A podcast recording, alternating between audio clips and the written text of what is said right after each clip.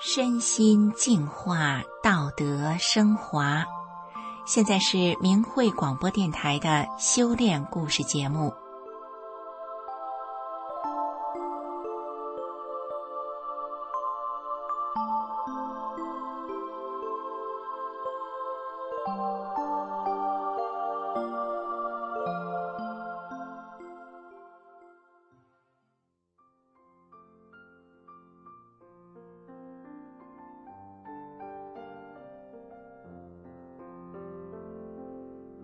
听众朋友，大家好，我是蒋慧云，欢迎您收听我们今天的故事。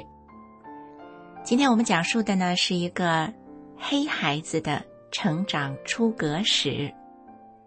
说到出阁，也就是女儿大了要出嫁了。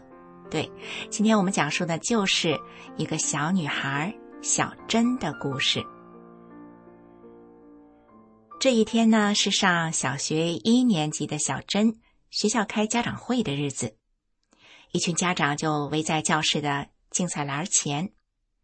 满姨也跟着大伙儿凑上前看个究竟。原来呢，家长们正在欣赏一张书法作品。只见这张书法作品里啊，每个田字格里是一个一个方方正正的汉字，偏旁部首，结构合理。就像是临摹的楷书字帖一样，完全猜不到这是一个一年级小学生写出来的作品。难怪这张书法引起了这么多家长的惊叹。满姨看了看书法字下面的署名，原来是小珍写的。小珍是满姨的女儿，亲生女儿。可是满姨这次来给小珍开家长会。却不是以母亲的身份，那么这是怎么回事呢？这还得从小珍曲折的出生说起了。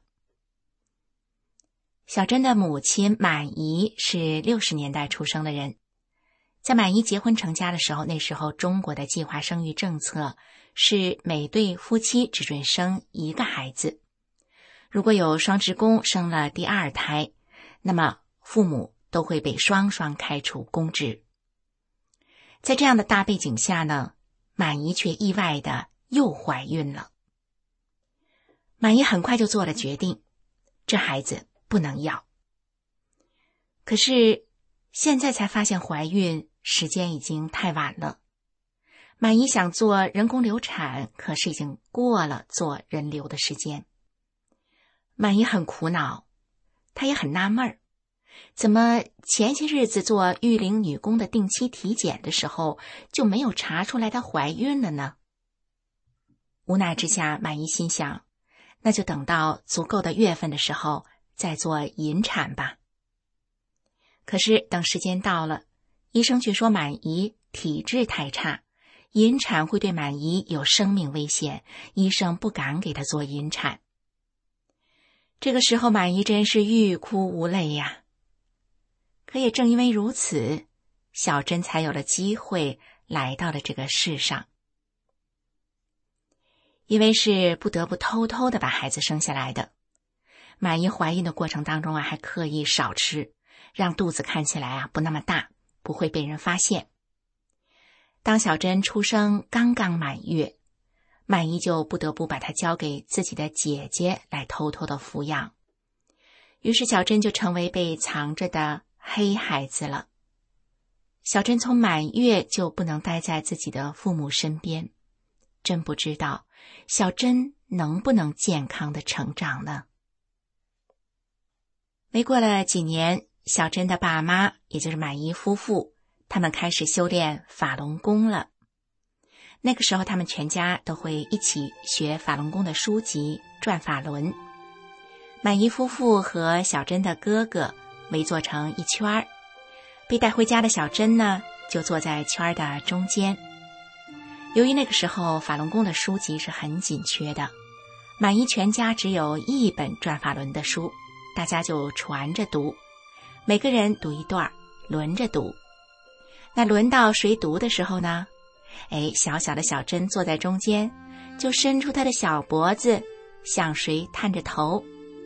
虽然那个时候小珍呢太小了，一个字儿都不识，可是他还是一个劲儿的瞅着书，稚嫩的小脸庞上啊，神情还特别的认真。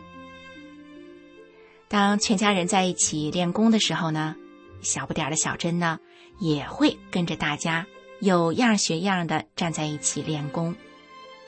那段日子是小珍特别幸福的时光。再后来，小珍就到了该上小学的年龄了。可是小珍是个黑孩子，没有户口，怎么能上学呢？满姨就很发愁。可是还没等满姨愁出个结果来，满姨夫妻就因为修炼法轮功，双双的被抓了。于是小珍跟哥哥两个孩子一下子就成了没人照顾的孩子了。幸好小珍的舅舅。托人把小珍送进了离家比较远的一所县城的小学里上学。就这样，好在小珍能够上学了。与此同时呢，小珍也不得不藏在了郊区的奶奶家里。之后，小珍的妈妈因为修炼法轮功被关押了一个月后，也被放回了家。但是，小珍的爸爸却因为修炼法轮功被判了两年的劳教。有一天，满姨听到敲门声，满姨打开门，惊讶的发现女儿小珍站在自己的眼前。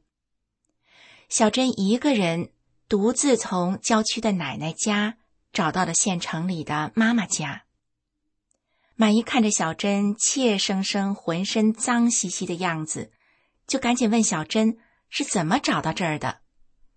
小珍就说：“元宵节那天。”哥哥领着我和奶奶来过一次，我记住了大概方位，还有小区对门的一对石狮子。满意心想，元宵节那天大街上到处都是人，小珍是怎么认清路的呀？满意心疼的一把就把瘦小的小珍拉进怀里，不断的对小珍说：“小丫头啊，你走丢了可怎么办呢？”晚上的时候，小珍就睡在妈妈的身边了。可是半夜里，满姨却让小珍的哭声给惊醒了。满姨醒来的时候，看到小珍还在一下一下的抽泣着呢，她的枕头已经湿了一大片。满姨搂着小珍，心疼的问她：“怎么回事啊？”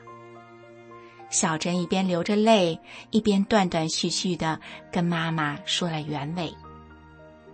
原来，小珍的班里有一个邻居家的孩子，这个孩子告诉同学们说，小珍的爸爸妈妈被关进监狱了。这让班上的同学歧视小珍，不是骂他就是打他。有一次下课，小珍上厕所回来，发现自己的书包不见了。小珍找啊找啊，后来竟然是在垃圾桶旁边找到了，可是整个书包都已经是空的。里面的铅笔刀、作业本都不见了。那个时候呢，一个大一点的男孩子还推搡着小珍，别的孩子就跟着取笑起来，而瘦小的小珍也只能任人欺负。后来每到下课的时候，小珍就不敢去上厕所，他用他的小手紧紧的抱着他的书包。而小珍为了不在学校里上厕所，甚至于早上她都不敢吃饭、不敢喝水了。满姨听着小珍的叙述，内心的惊骇难以形容。小珍还跟妈妈说，曾经有个男生欺负她，拿笔在她的耳朵周围扎了很多的小点点。满姨心疼的抚摸着小珍的小耳朵，当时下了个决心。他决定把小珍留在家里。小珍知道以后可以跟妈妈在一起啦，真是非常的开心呐！在妈妈身边，小珍又能够学习法轮功了。小珍特别喜欢看法轮功的书，一有空呢，她就自己学法。法轮功的师傅发表过一本书，叫《红银》，里面写着很多首诗。当时才一年级的小珍，一首一首的把这些诗抄在自己的小本子上，他走到哪里就背到哪里。才一年级的小珍，却是一个真真的大法小弟子了。小珍特别的懂事，她自己洗衣服，还主动的帮妈妈做很多的家务。而且呢，她知道自己没有户口，不能叫别人知道。于是每次家里来了客人，他就把自己藏在卫生间里或者阳台上。小珍懂事的，真是让大人都心疼啊。这次当满姨以亲戚的身份去参加小珍的家长会的时候，看着竞赛栏里那张小珍的书法作品，满姨对自己这个女儿，这个身处逆境的大法小弟子，内心真是又欣慰又敬佩。两年以后，小珍的父亲终于回家了。后来有了一个土政策，说是交了超生费就可以给黑孩子报户口。于是满意夫妻当时一咬牙，交了等同于一套楼房的超生费后，小珍的户口就这样落实了。小珍顺利健康的长大了，她顺利的大学毕业。毕业一年以后呢，小珍就是一家国企金融单位的中层领导了。长大后的小珍亭亭玉立，清纯温婉娴静，没有人能想象小珍曾经是个受尽了委屈、瘦小的黑孩子。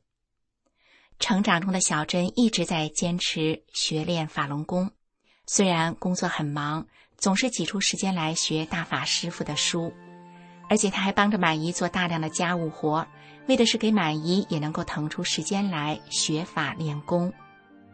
他们一家不仅是和乐幸福的一家人，也是相互扶持、彼此激励的好同修。小珍不怎么参加社交活动，可是身边呢还是有不少的男孩子的追求者。有一天，小珍终于带了一个男孩回家，原来是小珍的高中同学小刘。满姨见这小刘啊，五大三粗、憨憨厚厚的，是个可靠的人。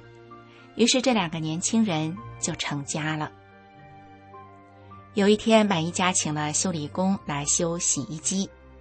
这修理工说呢，这段时间他走村串户的修理机器，听到人们都在说呢，有一家的闺女出阁啊不要礼金，这事儿可是奇了。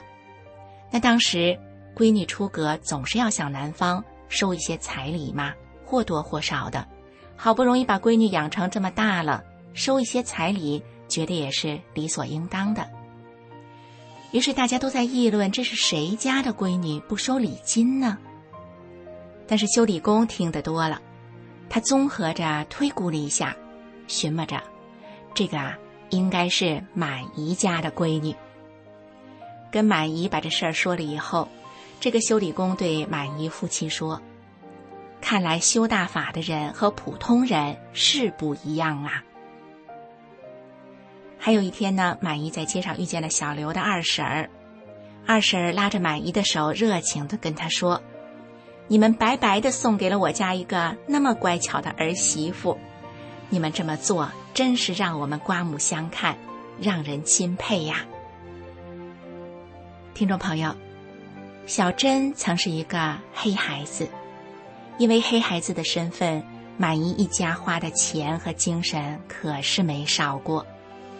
然而，对小刘一家来说，有一位以真善忍要求自己一个好品行的好媳妇儿，不是才是最幸运而珍贵的事情吗？